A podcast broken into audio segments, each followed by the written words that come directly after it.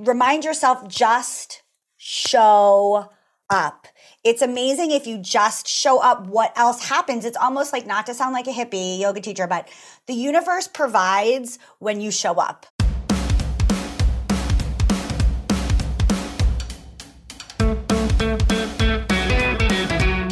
How do you launch your own podcast and build an engaged audience all while raising kids during a pandemic? Meet Ashley Heron Smith and Carrie Sataro of Momtourage and learn the candid story of how they are building their media company from the ground up. From their start as co hosts of Scary Mommy to starting the Momtourage podcast exactly one year ago, they share hilarious and real insights into how they balance it all and how you can too. Coming up, You'll hear more about Carrie and Ashley's backgrounds prior to becoming the co hosts of the Scary Mommy podcast and the value of hustling right out of the gate. How they set ground rules in their business partnership before becoming fast friends. Sitting down and defining the vision for Momtourage after leaving Scary Mommy. The best tips for starting your own podcast, including coming up with a unique voice and learning how to use your equipment the importance of consistency when releasing content, and why this will make you more attractive to sponsors. The reality of being a mom while running a business, and why it helps to have a business partner that is also a mama mamaprenista. And finally, the importance of sticking with it and showing up. This is the Entreprenista podcast, presented by Socialfly. It's the best business meeting you'll ever have with must hear real life looks at how leading women in business are getting it done and what it takes to build and grow a successful company. It's beyond the gram with no filters, no limits, and plenty of surprises.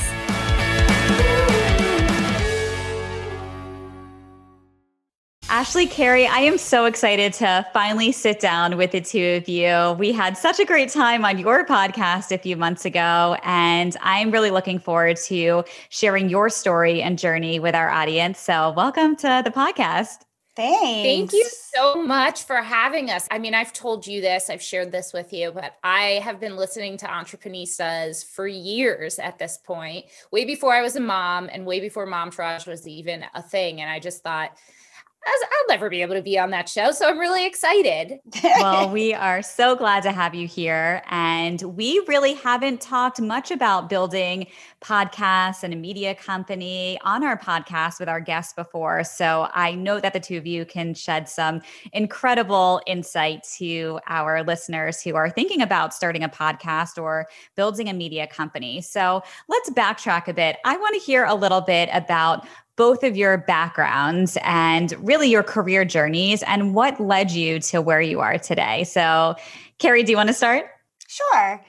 So, I was originally a TV and film actor. I went to theater school, the whole big deal theater school kind of thing, and did strangely well right out of the bat. I thought it was going to be like that forever. It wasn't. Booked a TV show right away, bunches of TV shows, did Broadway theater, did that about for like 15, 20 years almost, always doing voiceover as well, commercials, other stuff in between gigs. And then I just was not happy. Like I achieved a lot of the goals that I had wanted to achieve, and I still just wasn't feeling happy. So I had started to do yoga to try to find, you know, for all sorts of reasons. For I'd been doing yoga for a while for injuries, but started to do like the more spiritual path of yoga. And I decided I was going to take a break from the business for a little while and just do other stuff, still keeping up with commercials and voiceover. And I just didn't want to go back too much, but I really missed the storytelling aspect of acting. That was what I liked best about it. I was like a medium performer. Like I, I liked I didn't like it medium. That's what I meant. I'm a, definitely a performer, but I only medium liked performing. But I liked the storytelling part of it. And that's what I loved about voiceover too, is that it was less about what you look like and more about your talent and the story that you could tell with your voice. And then we'll get into it, but the scary mommy thing happened right after I just had a baby. And it just seemed like the really right fit because I had wanted to tell a little bit more about my specific journey to have a kid and having my kid and was trying to figure the right platform to do that. And it kind of fell into my lap. And it seemed like a use of all my skills and voiceover, you know, storytelling, on camera stuff, and then being a mom. So I really kind of fell into it. But that's what I was doing before teaching yoga and meditation and doing the whole film, Broadway theater, TV, voiceover, cartoon stuff. That is such an incredible story and and background that you have and I feel like when you are an actor you really are running your own business at that time. A hundred percent. That was one thing I was really happy that my school did. They focused on the business aspect of it. A lot of theater schools mm. do not. Where did you go to school? Mason Gross School of Performing Arts at Rutgers University, and then the London Academy of Theatre in London at the Globe Theatre, Shakespeare Theatre. That's great that they taught business skills in in I college. mean, let me yeah. let me let me just it was like theater business skills. It's not really business skills. Like they should have taught us like uh, financial stuff, but they did. T- so let me just be clear about it math not, is still hard. math is still hard. I've had to do, but one of the smartest things I ever did, and it actually led me to get my first job, which was huge, which was a soap opera, uh, regular on a soap opera was they're like, you need to intern for free while you're still in college, two days a week, for either a casting agent, a theater agent, so that you can learn what they're looking for. Mm. You can learn what breakdowns look like. You can see how actors treat the industry. And I did that for a year and a half. And I actually, before I graduated from college, they signed me, which they probably shouldn't have done, but a breakdown, which is what they call in the industry, came in for a person that was not in their roster of what they had available and I happened to fit it. So they're like, "Do you want to go? We don't have anybody for this audition. Do you want to go on it?" And I ended up booking it. That's amazing. And so then I was guaranteed. I was signed with them by the time I graduated, and I it really taught me how to be like a good businesswoman for acting, not for anything else. but I've since parlayed and taken classes and whatever. But that was really helpful to me to get and that has we'll talk about it probably some more but that has been the theme throughout is that find a mentor find someone be truthful and say i don't know how to do this and find people that are willing to help you and don't be afraid to do all of the shit work part of my french because you really need to know how to do everything in order to have your own business because you can't always depend on people and you are your own best worker because you care about it. And so learn how to do it from the ground up. Even if later you job out those other jobs, know how to do it yourself. Yeah, that is such good advice. And, you know, I actually always talk about how my theater background, because I grew up doing musical theater when I was a kid, even into, you know, high school and just the experience performing and being on stage helped me in business when we launched Socialfly because I was used to standing up and talking in front of large crowds from when I was a, a small child. Absolutely. Yeah. so those theater skills. Yeah. So absolutely. Ashley, yeah. I would love to hear a little bit about your background and then how did the two of you meet? I want to hear this backstory. So my background similar to Carrie, I was a performer my whole life, not professionally, just it was like what I was into as a kid. And when it came time for college, which I really didn't want to go to, my parents were like, You're not going for theater. Like tough noogies, it's not happening. You need to have a real degree. You know, a real degree is what they called it. So I thought the next best thing that I love is television and film production. So I went to Marymount Manhattan for TV and film production. And while I was there, because I didn't really want to go to school, I really tried to do internships and get a lot of like real world experience. So, my last semester of college, I interned at the Martha Stewart show, the new one, not living, the daytime talk show that she had. And I just I hustled, you know, like I really, I wasn't an intern who just like sat around. I was like, really like, okay, what else can I do? Like there was one weekend they offered me like a hundred bucks to come in and log footage. And I was like, yep, you got it. Like anything to kind of just get my feet wet and really learn about what went into making television. So I ended up turning that into a job on the show and i was there for four years and i was i ended up being the talent coordinator which basically my boss was the booker would book all the celebrities that came on the show and then i handled all of the logistics. I was the liaison between them and the producer of the segment. And when they got there i was their glorified butler. So it was fun it was cool. I got to meet all kinds of like different people. I have fun party stories and in between there, I worked on the Wendy Williams startup. That was like a five week sneak peek. They tested it in like five markets. I went back after that summer to Martha because you get summers off usually in daytime television. And I left Martha after four or five years to go to Wendy. I was there for about six months and it was such a different show. It was there were a lot of days I was in work at 6:30 in the morning and I didn't get home till 11 o'clock at night. And I never saw my family. And there were a lot of things that went into the culture of that show specifically. And by that I mean the corporate culture. And I was just like, I really always wanted to be in front of the camera. Like, what the hell am I doing with myself? So I gave them two months' notice and I quit. And I moved back in with my parents and I was like, I'm going to pursue acting professionally. How old were you at this time? 23, 24. No, I had to be like 25 because I had already met my husband. We weren't dating, but we had met. So I just was like, I'm just going to do it. And, you know, any actor will tell you I wasn't getting, I was like, I'm perfect for this. Let me go out and get this job. And it doesn't happen like that and you know get some things but nothing huge. I didn't get see any of the success that carrie saw. And i decided you know what? I have all this production experience and i know that my ultimate ultimate goal is to like be an andy cohen. That was my ultimate goal was to be an executive at a network and develop shows and be in front of the camera and all of that. So the first thing I did was there was a play I always thought I was perfect for called Pizza Man, which is a really dark play about two women in the 70s who have just like had it with everything and they decide to take the revenge out on life by raping their pizza man. It's very dark, but it is very funny. and so it was um, perfect for me. it was great. um, but I saved up money. I got some investors, my parents. I rented a black box right off Broadway and I put it up for a weekend. I, you know, got a dress. I did everything. I got the rights to it, did everything made some money, was able to pay people. And then from there, moved to LA. That was kind of like a bust.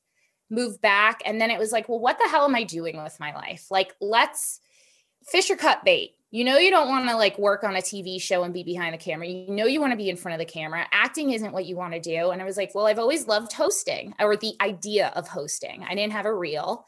And when my son was born, I was like, I'm just going to start. No one wants to give me this opportunity, so I'm just going to make it for myself. And I started an Instagram docu series about my area of Hudson County, New Jersey, and all the businesses and the places and all that stuff. It was me and my friend. We both did everything ourselves. We did it for free. And I just like really tried to hustle and put a reel together and, and really get like some hosting experience under my belt. And from there, Scary Mommy found me. And, you know, the rest is history. What was it like when Scary Mommy reached out to you? Oh my God. It was like, finally, finally, I've done as much as I can. You know, I felt like I had hit a wall. It was like, I'm doing the work. I'm here, I'm working for free, which in our industry, you know, I feel like a lot of people who are probably listening to this are like, work for free. In our industry, there's a lot of that. And there's a lot of like having to do that to build up experience. And even when you get to a certain point, my husband works on films and he works with like real name actors and there's a lot of projects that they do for really little money just because they believe in the project and want to be associated with it so you know that's something you kind of have to be willing to do and it was just like is this my life do i just keep doing this so when they found me it was just like okay, the stars are aligning. Now's the time. Like, let's do this shit. And then we got fired and it was heartbreaking. well, well, tell me about that. So now you start working for Scary Mommy, and that's how the two of you met, right? Yes. yes. Carrie, you're better at telling that story, so you tell it. Okay, so the way that they found Ashley was through Hudson County 60. So that was, they like reached out to her. I don't really know. There was a whole process that happened before they were looking for me. They had been like, I guess, looking online and they found Ashley. She had gone through a bunch of auditions. By the time it got to me, I had a friend who on her like mommy group saw a posting looking for real life best friends to do this podcast. And I had been with my real best friend at the time, Valerie, doing like short 15 minute yoga for moms with her. She has triplets and then another kid. She's my IVF friend. So we were trying to like, it was funny. We were trying to do yoga with two busted bodies with like a bunch of kids. And we made these YouTube videos. And so this friend knew me and she was like, "Oh my god, those YouTube videos, you guys should do it. This is like what they're looking for." So I like literally that day just make a quick video with my best friend. I was at her house anyway, and I submit it. And we're like, "Yeah, whatever, we'll see." And I know she's an actress too. We get called 15 minutes after sending that video. Like, shoot, hey, can you come in for an audition? We're like, okay. So me and my actual best friend Valerie go in an audition. Ashley was there. Evidently, I was really bitchy to her and to everybody She else. was. I was. And then But I disarmed you like I always do with the bitches. You really were. You were so nice. I was like, ew, she's so nice. What is she getting at? Um, she just was nice. So then we got called back and they mentioned that we might be separated. And I was like, oh, they want that girl, Ashley. And they're trying to figure out who to pair her with. So me and my best friend were like, whatever happens, we love each other. We just want the best for each other. We've been best friends for a long time. And it ended up that Ashley and I booked it together. And then they were like, medium low key, you have to pretend you're best friends. You say that all the time. I feel like that wasn't really said. It was the implication, right? Was it? I feel said? like Did they said, that? yeah, they said that. they? Like, yeah. Oh. And anytime we would like mention, they would be like edited around it or whatever. So it was supposed to be two best friends. But honestly, we didn't have to fake it for long because we did a whole like pre tape. They were doing this whole like publicity sort of stuff ahead of the show. And we had this long photo shoot one day. And I disarmed her with my dirty, direct talk. I'm just a very open, direct, dirty talker. Not in a sexual way, like to her, just like, I'm just like a sh- shoot the shit dirty talker. And we were like fast friends. We exchanged numbers that day and we're like, we should talk on the regular. If we're supposed to be friends, we should actually get to be friends aside from when we show up from work. Because above all, you should know, above all, Ashley and I, separately and together, are two of the biggest hustler, hard workers you will ever meet. And we don't half ass anything. Like, there is No. nothing that we do. We're go big or go home kind of girls. Except I our see it. parenting. I love Right. it. well, we're sort of going home instead of going big with that one. So it's like the other way. well, we'll get Uh, we'll get to all the parenting stuff in just a Yeah. moment. And so it really organically turned into an actual friendship pretty quickly. So it's not like we had to fake it for very long.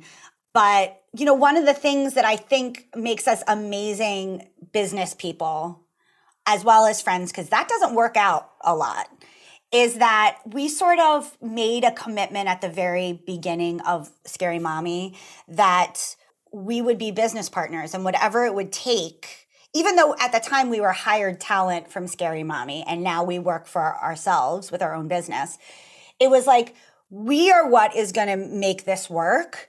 And so, whatever we need to do behind the scenes to make this work, we are willing to do. And so, we sort of had this thing where, like, we'll always be honest with each other. We'll always say when something isn't working for us. And we kind of set these ground rules before we were best of best friends. And Yeah. I really like, I'm so thankful that we set those ground rules ahead of all the emotional stuff that we have attached now, because it's even made our friendship our friendship is underneath those same rules. And so to go backwards is a little bit hard sometimes. I still think you should do it, but we made a commitment above everything to have our professional lives work. And then we became best friends, and it's happened to work out really well for us. That's so smart. And in business, communication and setting expectations and boundaries is key. So, that is such great advice for people who are thinking about starting a business together, or if you're already in business together, having those conversations. And I can share, you know, for Courtney and myself, we ended up working with a business coach to help us with a lot of these things because we had started our business extremely young. I mean, Courtney was 23, I think I was 27 when we started Socialfly. And you don't know a lot when you're starting a business when you're that young, but what you shared is so valuable. I had a business with another business partner prior to this, and we had not done that. Yep. And so I kind of learned the hard way that trying to go back and have those conversations, however valuable, is harder. It's sort of like this is a terrible comparison, but sort of like my friends who are married and then are going to get a divorce. I'm like, talk about what would happen if you got a divorce while you're still married and try to get some things down in writing so that when the divorce happens, you were your best selves when you made those choices instead of after the fact when there's the messiness. Like it's so horrible to think about getting divorced when you're married, but it's better to do these things when you're your best self than it is when the shit is hitting the fan. Absolutely. I, I couldn't agree more. Coming up, you'll hear how to build an engaged audience using social media. All right. So I want to hear a little bit more about the dynamics between the two of you. So now you are growing this successful empire of Momtourage. How do you figure out, you know, who's doing what? How are you dividing and conquering? We kind of did that from the very beginning when the podcast was kind of like not a thing for us anymore. They just were going in a different direction. I said fired before. We weren't really fired. I continue to still work for them. They still call her in for things. I was being melodramatic, but uh, it's more fun to say fire. It really is. And that's what it felt like that day. But anyway, so we really just decided these things beforehand. As similar as we are in certain things, we're very, very different. I'm very type A. She's kind of like throw everything against the wall and see what sticks. You know, I had certain realms of expertise. She has certain realms of expertise. So it was really just like, okay, we need to do this and I'll handle I'll handle that. And you need to do this because you're good at that and we'll handle it. So we really just kind of learned, you know, discussed what needed to be done, who's good at it, and went with that. And then when one of us is like needs the other one to pick up some slack because of they're overwhelmed or whatever, we just communicate that and the other one always steps up to the plate. I was going to say another I think important thing if I can just add on that is that when we were first moving from you know, the Scary Mommy podcast to our own podcast. We did have like a little meeting where we're like, what did we like about the Scary Mommy experience? What were we missing or what did we feel like we weren't able to do? And then what is our overall vision? Like in an ideal world, what is it that you want to do? Now, granted, a lot of the jobs that we have to do now are not our ideal world jobs. Like some of the crap work has to be done, but we did talk about like, what in an ideal world when this is like fully up what are our roles going to be and then we tried as best we can to fulfill that need in each other, even in these seedling startup phases because that's really the juice that keeps you going when things are hard is that you're you feel like you're doing a little of that thing that is your end game thing. So we try as best we can even in this like you're better at this, you know how to do this, I don't even know how to do this, so let's divvy it up. We still try to honor what it is that we want to be doing in the end. What is your vision for Momtourage? I think eventually we really would like to have a podcast network slash, you know, media company. I feel like it always kind of comes back to podcast. Carrie, you can agree or disagree with me. I mean, I, for me, my passion is really the on camera stuff. Podcasting is not anything I ever really honestly had any interest in doing. But then when the scary mommy thing happened, I was, I love this. This is great. It's the same thing. You just don't see me, which is even better. I can come in in sweatpants and no one knows. But I think that's really, you know, the idea is to eventually have a show, something on a network or streaming, not Facebook Live, and something where we can just always be ourselves, always play, because play is so important to both of us in our careers and make money. is that a fair statement? yeah, I was going to say one of the things that we got to do at Scary Mommy that we're not able to do right now is we did a lot of red carpet interviews and Ashley and I really loved doing that. We both are E True E Bravo, like we love that kind of thing. And so we couldn't ask the questions we always wanted to ask. So in an ideal world, it would be like an Andy Cohen. We would have a podcast network where we'd help I do think, and I do want to talk about this a little more, maybe in another question, but I think we're really good at knowing what works, finding talent and being able to like find niches. Like we both have our both unique talents separately help us curate is such a hipster word, but curate and cultivate and figure out the niches and the ways. We, we've been around the block enough that I think having a network, we would be really good heads of a podcast network to help grow new talent figure around, you know, all that kind of stuff. And of course, still keep our podcast, but we would like to do more Andy Cohen on camera style stuff. So like a Regis and Kelly kind of thing or a red carpet kind of thing where we're still doing like Variety what we show. Yeah, whatever we do for Facebook Live, but on a grander scale, because we do miss doing some of those fun kind of celeb interviews. We're we found out we're really good at talking to people and that we're ballsy. And so we like doing that more too. You definitely are. So let's talk a little bit about building your audience and growing your audience. When did that first episode of Momtourage launch? It'll be almost a year. So it was the 26th of January, although we had been working on it. I'm sorry, 26th of February, although we had been working on it since January, like figuring out our Since voice. December. Yeah, a lot goes into starting a podcast. You would be surprised. One that you want to be successful, not just one you want to try out. Let's put it that way. So we had to figure out our unique voice. We had to do all sorts of technical stuff like figure out the between segment zings and intro and outro, music, all that other kind of stuff. Come up with a name. Coming Yeah, up with a name was was, like a hard one. Yeah. yeah content you know all that stuff and then we had to build a like little teaser to pre-launch and i had really wanted to launch out of the gate with a bunch of episodes in the can so that people could binge. People like to binge so We, le- we learned that from Netflix, right? yes so releasing a couple at the same time if it's not a season versus you know the podcasts work in two ways. They're like every week or a season all at once.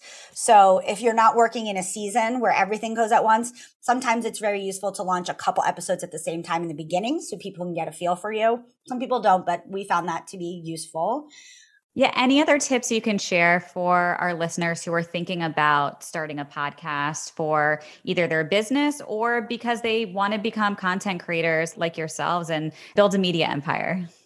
have an outline that you work off of because as great as it is to sit there and ramble and stuff it's great to you but most other people don't want to just hear you talk on and on and on with no point and no direction and also invest in some halfway decent equipment. It doesn't have to be superb but something that sounds good and learn how to use you know like learn the basic things. I don't think you need to be an expert. I don't think you need to hire somebody right off the bat but it like care that it sounds good and that people want to listen truly. And that and that people maybe a lot of podcasts don't edit. We feel very strongly for the most part most of that doesn't work for a podcast. This is our opinion that some podcasts work like that especially ones that come out every day it's much harder. But if you're only releasing an episode once a week and maybe even twice a week people don't always want to hear what happens in the middle. Like just edit a little. You don't even have to edit like a ton but you are trying to have a product that will eventually make money. Only a very few podcasts can get away with the non editing and the rambling. And I think even some of them, once they get bigger, they do edit, although they try to make it sound like they don't. But like you're trying to create a product that's an end game. You are your product. Like the Ashley and I are really good at knowing you are your product because the businesses we've always been in, we are the product. So you got to package that product the most desirable way for it to get to the audience that you want. And I listen to kids ramble on all day. I don't need that in my podcast. Well, that is a great segue for talking about building audience and building your personal brand. So now you launched your first episode February 26th of 2020. is that correct? 20, oh God. 2020 what a Oh, year little did the we week, know. the week before the world changed. 2020 How- it was a vintage Oh my gosh. How did you attract your audience when you first launched? How did you get your first listeners? I mean, honestly, we were hoping that people, Scary Mommy did this interesting thing where they never promoted us personally, which really limited us. They would like show videos, we were never tagged in it, which, you know, I get that they're protecting their brand and everything. But when it came time for us to start our podcast, that was very difficult. We couldn't take over the RSS feed. There were a lot of things that were standing in our way. So we really had to like bootstrap it we started a social media uh, i'm sorry an instagram that was like social media uh, we started an instagram account Ashley's Um, over 30 because she said, We started a social media. we started an instagram account and we just like tried our best to get it out, you know, because I was still booking for Scary Mommy. I've booked for so many years. I was able to get us some pretty great guests right off the bat, like Emily Tish Sussman. That was a really, I think she was our first guest, right? And she was pretty big time, has a great big podcast that's like people listen to. So that was really that's the best word of advice we have. Somebody was kind enough to go on Scary Mommy's podcast and was like, "Hey guys, they have a new podcast." I don't know who that was, oh, but thank the God reviews, I on the reviews, yeah. yeah. It's it's a testament to building relationships and the importance of your network and asking for things and not things yeah. to ask. I would also like to add, let me just tell you, nothing that a whole bottle of red wine and insomnia can't do for you because I set some personal goals of like, I'm going to like and follow and comment on every person and I set personal goals. I actually was like, you do this. I was like, okay. I was like, we're going to get to this many number and then we're going to get to this many number and then we're going to get to this many number. And for a long time, it was just me and my insomnia searching and searching for mom content and liking and commenting and trying to just grow that Instagram following in hopes that it would translate into listens. And did it work? I think it's, so. It's been working. Yeah, yeah. it's been working. It was bad for my teeth because of red, all that red wine, but other than that, I think it is working. And how about monetizing your podcast and media brand? How do you go about doing that, or how have you been going about doing that? You tell I mean, me, Saturday. Yeah, I was going to say. You want all of the, our secrets, huh? Yeah. yeah. In the interest of full disclosure, like we're still figuring that out. Yeah. You know, there's so much. They say it takes one to two years for more like two years for a podcast to really start making some money. And again, because of Socialfly, you would know this, but in terms of influencers, you know, even when influencers aren't paid, part of their payment is in actual product right? So we're good at that. We're definitely, we work a lot on trade right now with big companies, you know, we've worked with like Bobbi Brown, Hey Mama, Ruggish, Wanderlust, you know, pretty big notable things. So now it's just getting to the monetization aspect. So we'll take your tips if you've got. We make a little bit of money through commercials through a podcast hosting company but our numbers are just steadily going up in listens and subscribership. So we're right at the cusp of starting to be able to be pitched to make that bigger commercial money. But it's taken a while to get those numbers up there and stay up there. And personally, I'm very proud that in under a year, totally self started with like no help we've gotten to the point where we are now and we're starting to see a little money come in but it has not been wasn't like all of a sudden you're just like and now we're making money yeah, no, and and it takes time. It, it, no, it takes time. And look, when we started Entreprenista you know, we just set out to create really great content to help women business owners and leaders and inspire women to want to start businesses and have the tools and resources and tips and learn from everyone else's lessons along the way. And that's why we set out to create Entreprenista. And we didn't have any monetization strategy when we started because that's not why we initially started the podcast. We just wanted to create this really great content. Now, two plus years in, you know, we are building Entreprenista as a full media company because we have this incredible audience. We have this amazing content and we have a lot of brands who want to connect with our listeners and our audience so definitely you know the same tips as you the first year really is building really great content that people care about and they want to consume and they want to listen to it because when they become your brand advocates and they want to consume that content. Now, when you go reach out to brands, they're going to want to be in front of your audience because your audience trusts you and they listen to you. So, you guys are doing, you know, all of the right things and your audience will continue to grow because they love you and you're authentic and you're telling it like it is. we think so. I would just say another like podcasting tip is continuity is key. Like no one wants to give you money if you're not producing a quality episode whatever your time frame is, weekly, seasonally, whatever it is you really need to hit those marks and hit them all the time. If you're going to take a break, it better be a short one and you better tell people, right? So no person wants to invest in you if it this is a fly by night because a lot of people start a podcast and never get past like 20 episodes or the content starts getting bad they need to know that you're going to be able to regularly with continuity and quality produce a show that is interesting over a long period of time and so you really need to just sh- keep showing up and doing the work at a really good level and have to be down to do that. If you want to do a pod, there's plenty of reasons people do a podcast that's not for money, then just go ahead, do it, right? But if you really want to make it a business, quality and continuity is really important. I mean, it isn't everything you do, I think, but because there are so many podcasts and it is relatively easy to do some kind of podcast, not necessarily on a larger level, but you know, people fizz out and stuff like that. So it's important. Absolutely. I, I couldn't agree more. Setting that schedule is absolutely key. Yeah. Up next, how Carrie and Ashley balance motherhood and running mom Momtourage and a rapid fire Q&A.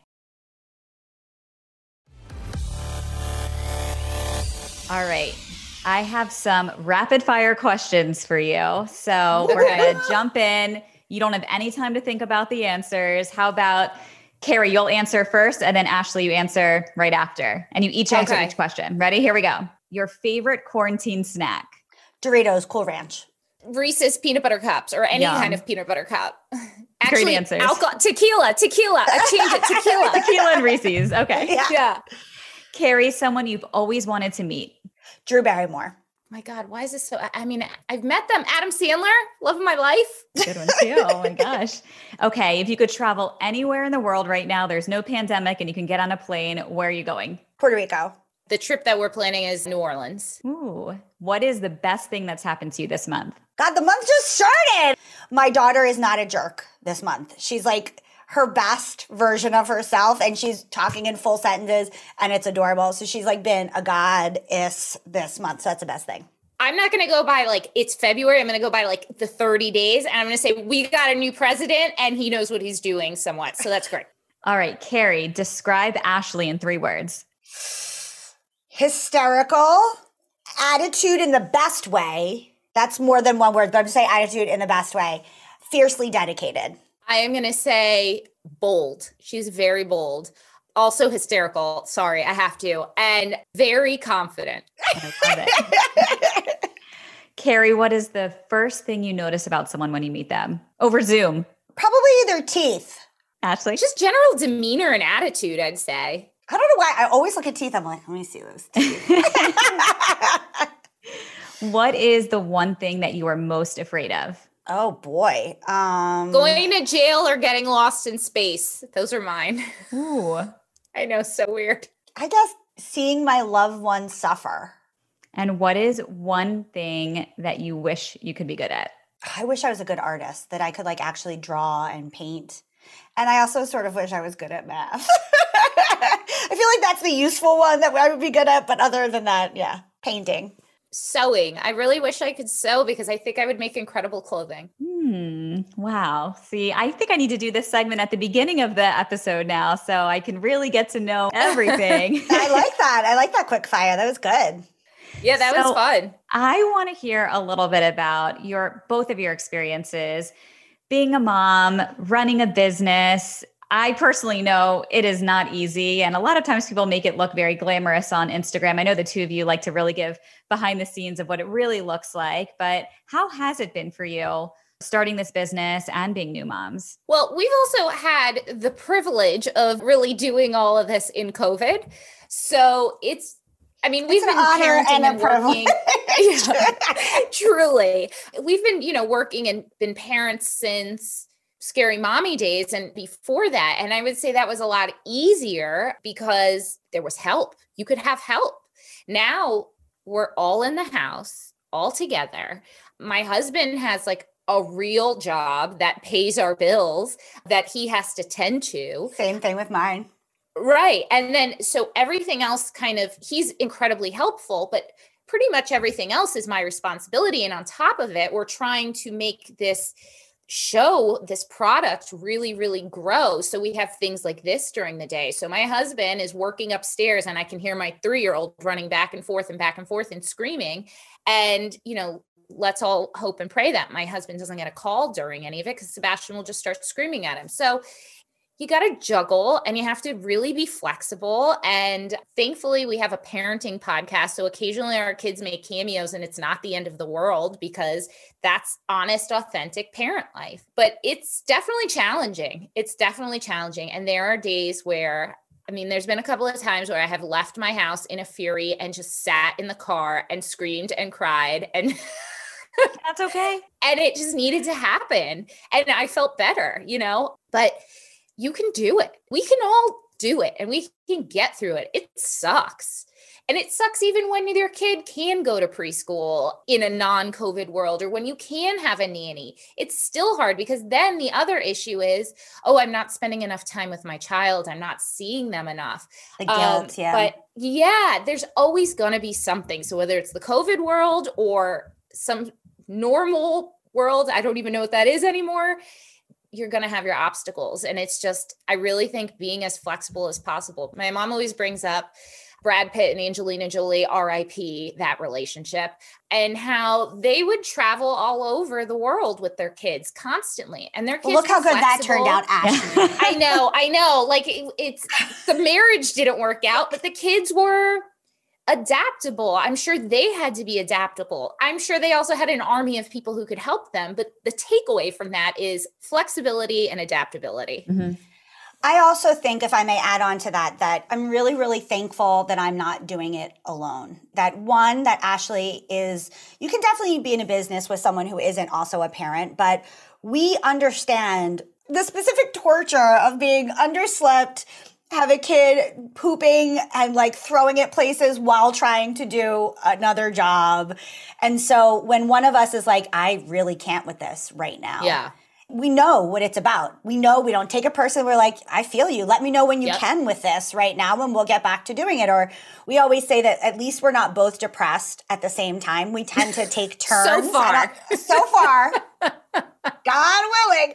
Who um, knows what the future holds, Carrie? so far, we've both been pretty happy because new president, you know, new life. But it really helps to have a partner that understands everything. Whether it's like, can I just bitch about how terrible my life is right now? Because the thing is, Ashley and our lives are not that terrible.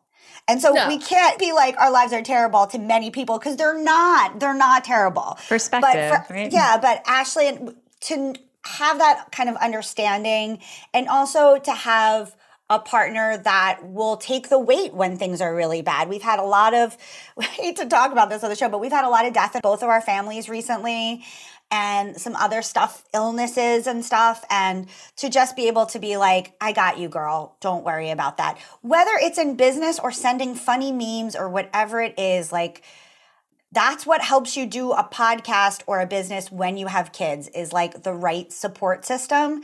And right now, that support system for us is our parents because our parents help watch our kids. We keep a very small COVID bubble so that our parents can be safe. And so we're not getting outside help at all. And we have each other for that kind of partners. support and our partners. Yeah. Oh, that, that's really great. Do you have a favorite? Mantra or quote that you live your life by, or just one that you like that inspires you? Mine is ever tried, ever failed, no matter. Try again, fail again, fail better. Hmm, I love Samuel that. Beckett. Ashley, how about you? Mine isn't packaged up in a really nice little bow or anything. It's just keep going. Just keep going and keep trying. And, you know, whatever that means for you. For me, that means shit happens. Just keep going and don't let fear stop you. Yep. I totally relate to both of what you've just shared. So I love that so much. Any other essential business tips that you can share with our audience? Many of them are thinking about starting a business or thinking about starting a podcast. My biggest thing is just think about all the things you've said to yourself recently, where it's like, had I just done that five years ago, I'd be there already my husband and I talk about that all the time where he, he was telling me the other day, he's like, man, in college, my friends and I started a music blog. We could have, what's the big music blog, Carrie? Pitchfork. Yes. He's like, we could have been like pitchfork by now. And I'm like, could have, would have, well, you're not. Just You're not. You know, I got an email the other day that was like, you're, I started a blog on Tumblr when I got pregnant. And I was like, I'm going to do a blog because that seems easy. And then people will send me stuff. And I just got an email that it was four years old. And I was like, man, had I just stuck with it, who knows what that Yeah. blog would have been? Just have to start stick with it. Just start. yeah. And when things are overwhelming, break it down into baby steps. That because that you can conquer any little step, baby steps. And I would say my two things are just say the thing. That's also like a meditation thing for me. Like I suffer from anxiety, and sometimes just saying the thing that's on my mind really helps release it. And I find in business, just say the thing, like especially working with a business partner, just say the thing. Say it because it becomes less taboo. It becomes less scary. It becomes just say the thing. And then my other thing is just show up. So I am a very prepared person. I do a lot of like thinking and prep before anyone even knows I'm going to do something. And so I'm just not a lazy person. And I just know this about me. And so I just have to trust that any kind of thing that I do, I've been mentally preparing for it. And so then the next step is just show up. So your fear, your imposter syndrome, all that stuff is going to tell you that you're not ready, that you're not prepared enough, that you didn't do enough work, that whatever, whatever. But remind yourself just show up. It's amazing if you just show up, what else happens. It's almost like not to sound like a hippie yoga teacher, but the universe provides when you show up yes. does not provide when you do not show up. oh my gosh, I could not agree more. Can I add one more thing? Of course. It's it's about imposter syndrome because I feel like that's such a fad word right now, but I feel like I've always felt that and always felt oh, I'm not good enough to go out for an agent or I'm not this, that, or the other. We all know people in our lives who have accomplished something that we do not think they are qualified to accomplish. Okay. It is a fact. And I'm not trying to be not supportive of somebody, but if they can do it, Listen, Emily in Paris is up for a Golden Globe. I know, Okay, I know. so there you have it. I know. I, I know somebody who has never produced a thing in her life, and all of a sudden she produced a documentary on Netflix. And I was like, and I'm sitting here scared of what? You know what she did? She showed up. She showed up. She did. She did show up. hmm Such, such great advice. Thank you both so much for sharing your journey and story. And I can't wait to continue to follow everything that you're doing. And I know all of our listeners are going to go head over and also listen to Momtourage. My final question is What does being an entreprenista mean to each of you? Carrie, you can go first. It means being a boss bitch and doing it yourself. That's what it means. I It love means, it. you know what? No one's going to provide an opportunity for you. Provide it for yourself. That's mine. You know, no one's going to advocate for you or fight for you the way you're going to do it. So you better be willing to get out there and make it happen for yourself. As because you RuPaul says, work bitch. That's what you got to do. Actually, I, think Britney believe that Spears was the that. prophet Britney Spears. oh, Thank God, you. the prophet. Thank you. Pro- For Yes. the prophet, Britney Yes. Spears. Get it straight. Please. Sorry. RuPaul said work, cover girl, work it Yes. girl. Sorry, sorry. Uh-huh. My, my apologies. Know your pop idols. sorry, sorry, sorry, sorry, sorry. How dare I get a Britney wrong? That's so not like me. No. Anyway. Where can everyone find you guys, follow you, and of course, listen to Momtourage as well? Okay, you can listen to Momtourage, the podcast, pretty much anywhere you get your podcasts. Please rate, review, and subscribe because we would so appreciate that. That's how we make money. That's how Yeah. it will happen. Yep. Find us on Instagram and Facebook at Momtourage Podcast. We just started a private Facebook group called Momtourage Squad.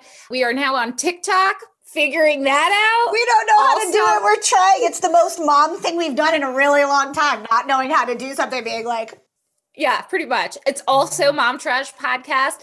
I think that's everything, right? Oh, we obviously we have a live show called Mom Trash Live from Your Couch. It's Thursday nights, 9 p.m. Eastern time on Facebook and YouTube. We will be sharing all of your social handles on our social media as well. So everyone go find their socials, their podcast, Momtourage. Thank you both so much for being here and sharing your journey and story. I'm Stephanie, and this is the best business meeting I've ever had. You can connect with us at socialflyny.com and follow us on Instagram at Entreprenistas. Check out all our latest episodes at entreprenistapodcast.com. Thanks for listening.